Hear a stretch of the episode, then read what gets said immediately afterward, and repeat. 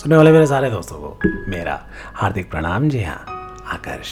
एक बार फिर से मुखातिब हूँ आप सबसे कुछ अपने दिल की, कुछ आपके दिल की कहने के लिए, सुनने के लिए। दोस्तों, ज़िंदगी में अच्छा होना यदि ज़रूरी है तो यकीन मानिए, बुरा होना भी उतना ही ज़रूरी है। शायद थोड़ा बुरा होना आपको ताकत दे, बुरे में खड़े रहने की। और अगर थोड़ा और ऑप्टिमिस्टिक होकर सोचूं तो कोशिश करें अपने फेलियर्स को सेलिब्रेट करने की। Just like our captain cool mister Dhoni dad यकीन मानिए, आपको इससे और ज़्यादा ताकत मिलेगी। अब किसी पर गुस्सा आया तो डॉक्टर जे डॉट अस्थाना की तरह हंसने की कोशिश करें। ब्लड प्रेशर का तो पता नहीं, पर सामने वाला आपको पागल ज़रूर समझ लेगा। साहिल ने पिछले हफ़्ते ही एक नई कार खरीदी थी। अब हिंदुस्तान में एक मिडिल क्लास में कार खरीदना किसी फेस्टिवल सेलिब्रेशन से कम कहाँ होता है जी? पेट्रोल और डीजल के दामों का इस खुशी पर कोई फ़र्क तब तक नहीं पड़ेगा ना, जब तक आप अपने बच्चे की आँखों में, उस कार में घूमने की इच्छा वाली चमक देखेंगे। पत्नी की नज़रों में, हम भी औरों से कम नहीं है वाला एटीट्यूड देखेंगे। एक पिता की नज़रों में बेटे का ये मुकाम हासिल कर लेने वाला फख्र और माँ, उसकी तो बात ही अलग है। इस पूरी खुशी को किसी की नज़र न लग जाए तो नज़र उतार दी, माँ की नज़र को देखें। हम ऐसे ही तो हैं।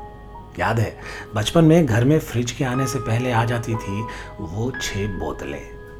स्कूटर के आने से पहले आ जाता था वो हेलमेट, या फिर टीवी के आने से पहले आ जाता था वो स्टैंड वाला टेबल। हम तो उतने में ही पगला जाते थे। यहाँ तक कि खुशी के मारे कभी उन्हीं बॉटल्स में पानी पीना भी शुरू कर देते थे तो कभी हेलमेट लगाकर वॉक पर निकल जाते थे। क्योंकि स्कूटर हो या ना हो हेलमेट का होना वो सर्टिफिकेट था कि इनके पास स्कूटर ज़रूर होगा। पर जी, जब मौसम एक सा नहीं रहता ना तो ये समा भी कब तक एक सा रहेगा? साहिल पूरी फैमिली के साथ वैकेशन पर निकल पड़ता है। कार में करीब एक हफ़्ते घूमते फिरते रिश्तेदारों से मिलते संडे रात तक घर पहुँचता है। सात घंटों से ड्राइव कर रहा था। हालाँकि सफ़र मात्र चार घंटे का ही था, पर बारिश ही इतनी हो रही थी।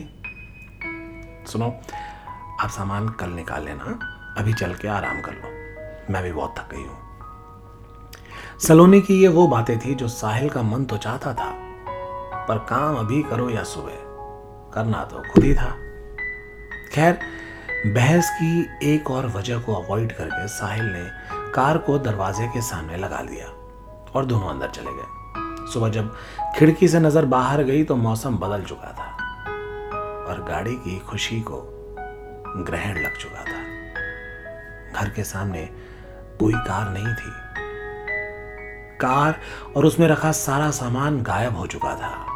आनन फानन में पुलिस, दोस्त, रिश्तेदार, पड़ोसी सब में यह खबर आग की तरफ़ फैल गई कि साहिल की कार चोरी हो गई। कई दफे ऐसा होता है कि आप अंदर से बहुत दुखी होते हैं, टूट रहे होते हैं और सामने किसी अपने को रोते या दुखी देखते हैं तो आप अपना दुख दर्द भूल जाते हैं। साहिल के साथ भी कुछ ऐसा ही हुआ। साहिल की सात साल की बेटी उदास एक तरफ़ बैठी थी। उसके सारे खिलौने पेंटिंग सब कुछ जा चुके थे। अब जो साहिल अपनी बेटी को कहता है, वो हम सब की ज़िंदगी का मूल मंत्र होना चाहिए। साहिल कहता है बेटा, हमारी कार तो चोरी हो चुकी है। और अब हम रोते हुए या अपसेट होकर जी सकते हैं। या इस चोरी को एक नई कार लेने की अपॉर्चुनिटी समझकर उसके लिए मेहनत कर सकते हैं। या फिर उस चोर की हालत पर तरस खा सकते हैं जो बेचारा एक ऐसी कार को ले गया जिसमें मुश्किल से आधा लीटर फ्यूल था, पिछला टायर पंचर था और सर्विसिंग बैडली ड्यू थी। अब तो मुझे इंश्योरेंस का पैसा मिल ही जाएगा। तो नई कार कौन सी लेनी है? ये सुनकर दोनों ठहाके मार कर हंसने लगते हैं। अरे, नए खिलौने भी तो लाने हैं। चलो, तैयार हो जाओ। साहिल बस उसकी आँखों में वो चमक वापस देखना चाहता था, जिस पर थोड़ी देर पहले मायूसी के बादल छा चुके थे, जो अब तक पूरी तरह से छट चुके थे।